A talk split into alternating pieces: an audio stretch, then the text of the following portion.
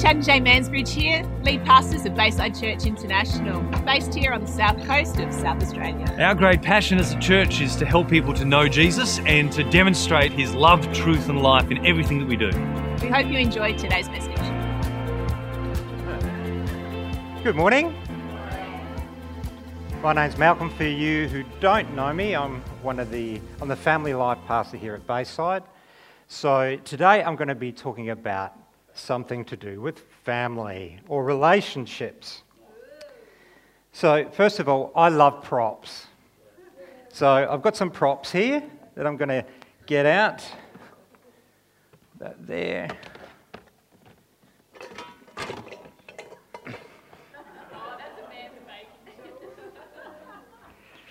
There we go.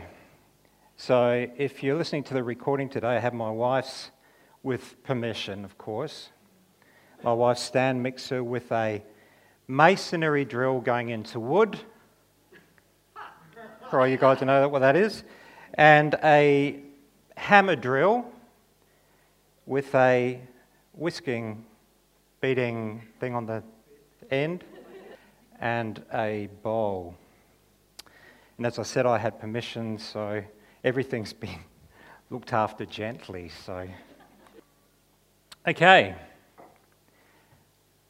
So we've been listening to Haddaway's "What Is Love" song. What is love? Baby, don't hurt me. Baby, don't hurt me. No more. The title of today's message is What is Love? I want to do a simple little talk talk on love, of pain, of conflict, and choice. We're going to try and make it fun too, okay? So it's not like, oh my goodness me. Obviously, we'll be talking about love for all eternity, so I just want to pick a few things up this morning. So strap yourselves in. Are you ready? ready. Um, so, Merriam Webster's dictionary definition of love is strong affection for another arising out of kinship or personal ties. Attraction based on sexual desire, affection and tenderness felt by lovers, affection based on admiration, acts of kindness or common interests, assurance of affection, warm attachment, enthusiasm or devotion, or a British used as an informal term of ally love, unselfish, loyal, and way down the bottom, the fatherly, the fatherly concern of God for humankind. So that's what we're going to do. We're going to put it at the top. So let's look at the word. And I'm using the Passion Translation this morning. Love is large and incredibly patient. Love is gentle and consistently kind to all. It refuses to be jealous when blessing comes to someone else and love does not brag. It doesn't brag about one's achievements nor inflate its own importance. Love does not traffic in shame and disrespect, nor selfishly seek its own honour. Love is not easily irritated or quick to take offence. Love joyfully celebrates honesty and finds no delight in what is wrong.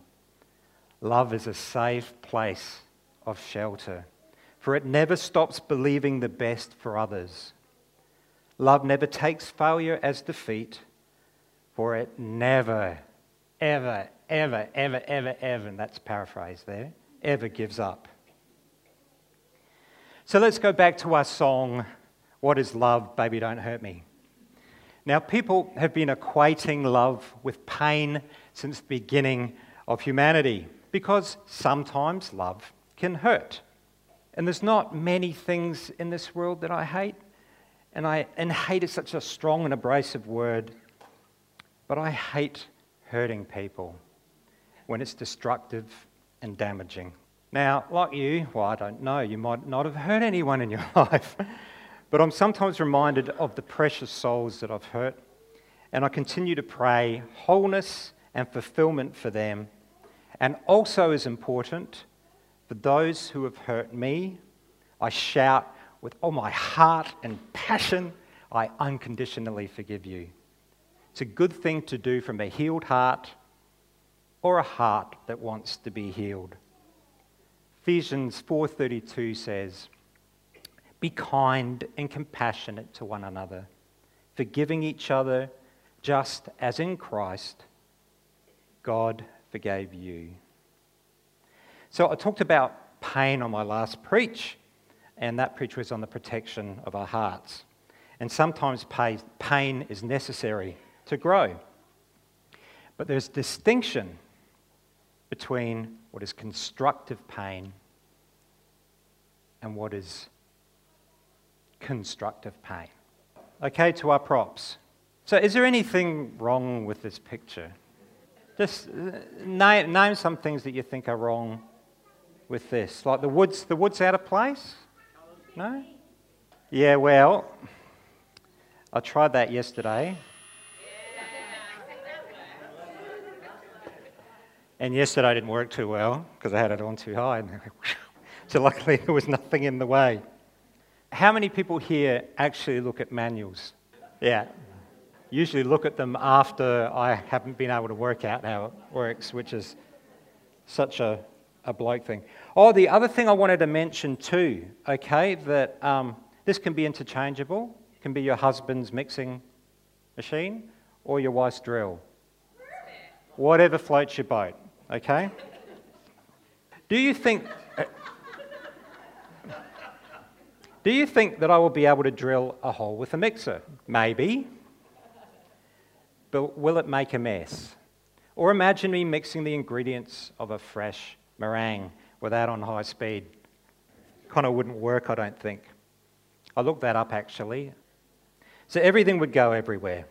In relationships, if we take the time to find out how a person works.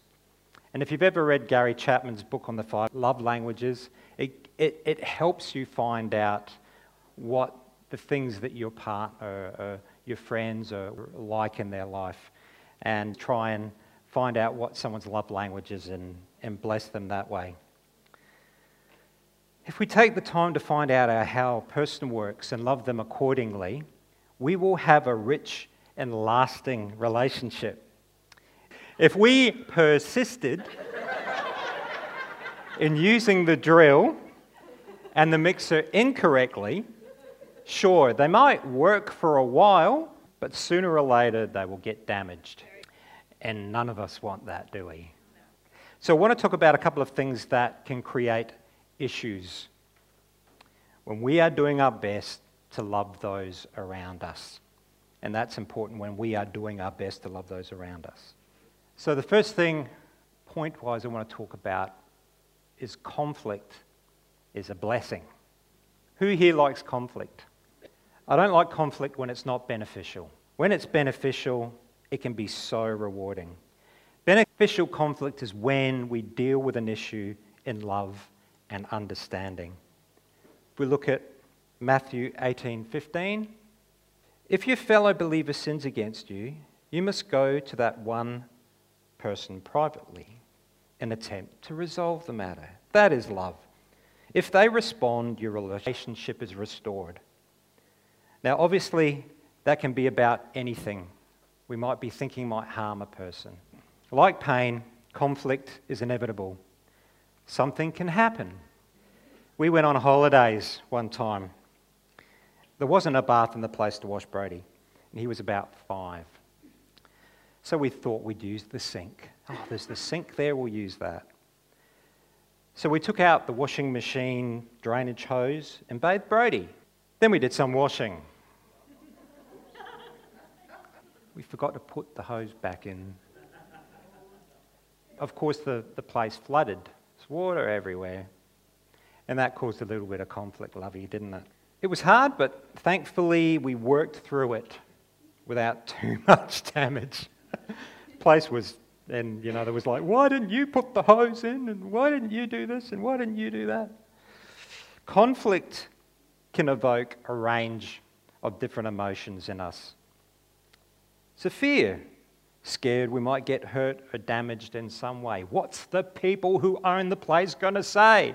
They're going to come in and they're going to go, You're out, get out, flooded the place, which was so far from the truth, because the people came and said, Oh, please, just come to this newly prepared place for the last two days. They were, they were lovely. We can get intimidated. We start looking for someone else to blame to get us off the hook. It was her fault. It was his fault. Why didn't he know? Why didn't she know? We can get angry. We can let anger spiral out of control. You know, sometimes when you just, it's like the drill, you know, spiral out of control. We can get self conscious, makes us feel inadequate, and we can lose sight of who we are in God. Now, I felt all these things and reacted in ways that didn't help me apply love correctly. I had a masonry drill in Amexo. Wasn't good. Monty would say something, and because of past hurts and situations, I would feel inadequate and just snap back at her and start a mouse grumpy mechanism. A mouse grumpy mechanism. I thank the Lord that He's dealt with that for the most part, which is a good thing. We can totally underestimate the damage we can do to a person when we unleash our unhelpful mechanisms on there. Especially when we haven't taken the time to realize that grumpy mechanism or put down mechanism will achieve the exact opposite reaction in the person. I want, I want you to know that this is affecting me and it's not helping me, whereas it should be, that's okay, we'll sort this out. What I want to do now is change the question of what is love to who is love. And hopefully, you know that the answer is Jesus. Jesus is love. Jesus is love, and so it should stand to reason if we want help in how to love people, that we would look to him for guidance. As Leanne preached the other week, Jesus doesn't care? Yes, he does. Jesus cares more than we could ever imagine. Matthew 11, 28 to 30. Are you weary and carrying a heavy burden? Then come to me, and I will refresh your life, for I am an oasis. Simply join your life with mine. Learn my ways, and you'll discover that I'm gentle, humble, and easy to please. You will find refreshment and rest in me, for all that I require of you will be pleasant and easy to bear. That's who my Jesus is. Hopefully, that's who your Jesus is, because that's who he is. Jesus, through the Holy Spirit, is the only one who can help us unpack our unhelpful mechanisms and show us how to change the direction of our responses. Change the direction of harm to a direction of love. Obviously, there are those around us who can help us pray through those things. If you need something like that, then there's wonderful people in this church that will help you, people that you can trust. My next point, and I'm not going to be speaking very long this morning, I'm actually nearly finished. I, want, I wanted you to just get some points that were really, really important. And you are here for such a time as this. There's people in here that need to hear this. So, the next thing I want to talk about is choice. Because Jesus is love, he is bound by himself to honor all that love is.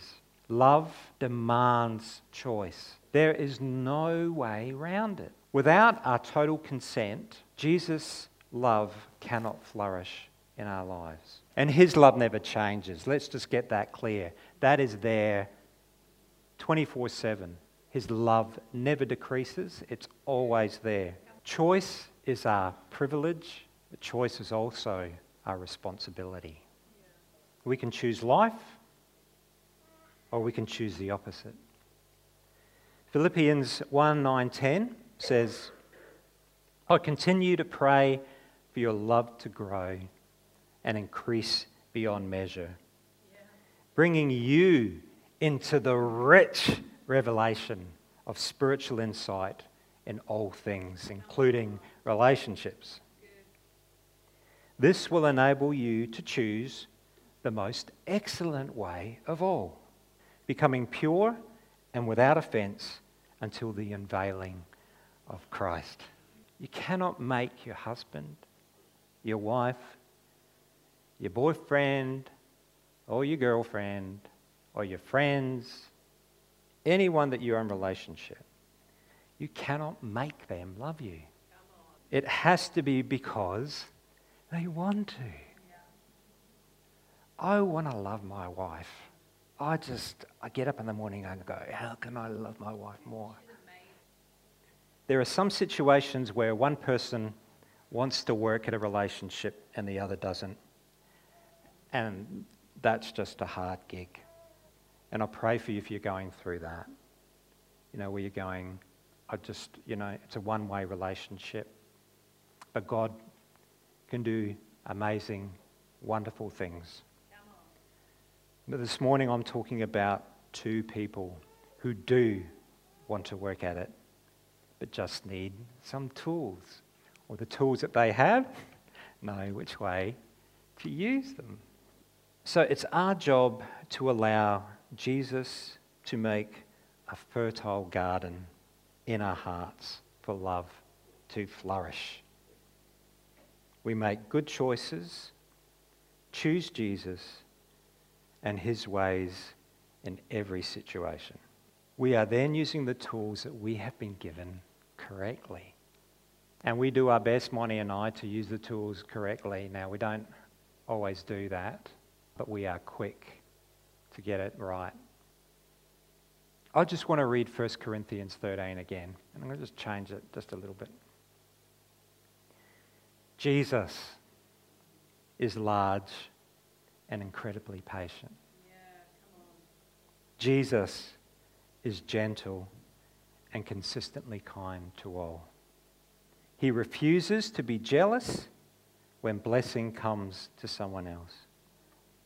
Jesus does not brag about his achievements, nor inflates his own importance. He wants us to glorify him, but that's for our good. That's for our good. We're, if we are, um, think that God wants all the glory because it's for him, he, he doesn't need that. But what he needs is for us to put our focus on him because that is the best for us. Jesus does not traffic in shame and disrespect, nor selfishly seek his own honor. Jesus is not easily irritated or quick to take offense. Jesus joyfully celebrates honesty and finds no delight in what is wrong. Jesus is a safe place of shelter for he never stops believing the best for us.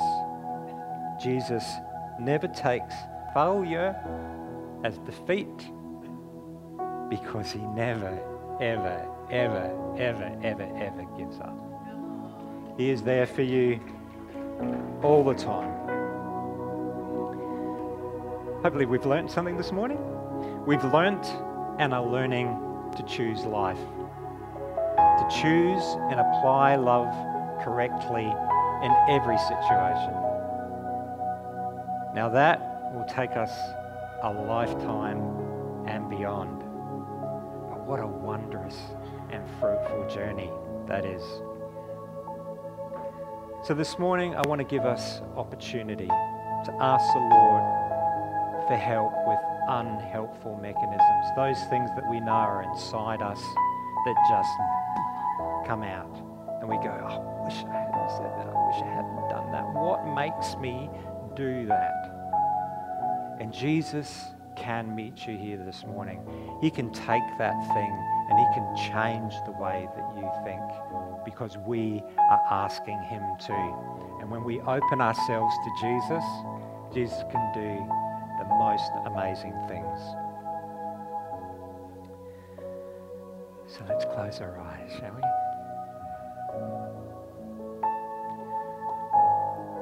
we? Lord Jesus, I thank you for everyone that's come this morning. Lord, for people that I know and people that I'm going to enjoy getting to know. That, Lord, each heart you know intricately, you knew while they were in their mother's womb. Lord, that they are fearfully and wonderfully made. Lord, you know the way that we think because of the things that have happened to our lives, the things that might have shaped us, that, Lord, that can create wrong cerebral pathways that make us think in certain ways and make us do things that we don't. Lord, this morning we open our hearts to you. Lord, we want to be a flourishing garden where your love just comes in and your love changes us. And Lord, make, make us an attractive person. This morning, Lord, I remember as Paula was talking about magnets and how if they are pushed together in the wrong way, that Lord, it actually um, is an opposite effect. It, it pushes away. Lord, we want, we want your magnets, Lord. We want to be attracted to each other. And Lord, just help us. Help us now. Each one of us, Lord. Just as we ask you to search our hearts and our souls. Lord, we want to be better. Lord, not for performance sake, because that is not love what love is. Love is, is not about performance. But Lord, we want it so that we can be more loving to those around us, because that is what you are all about. So, Lord, we just spend that a moment. Lord, just work in us. Work in us now, Lord.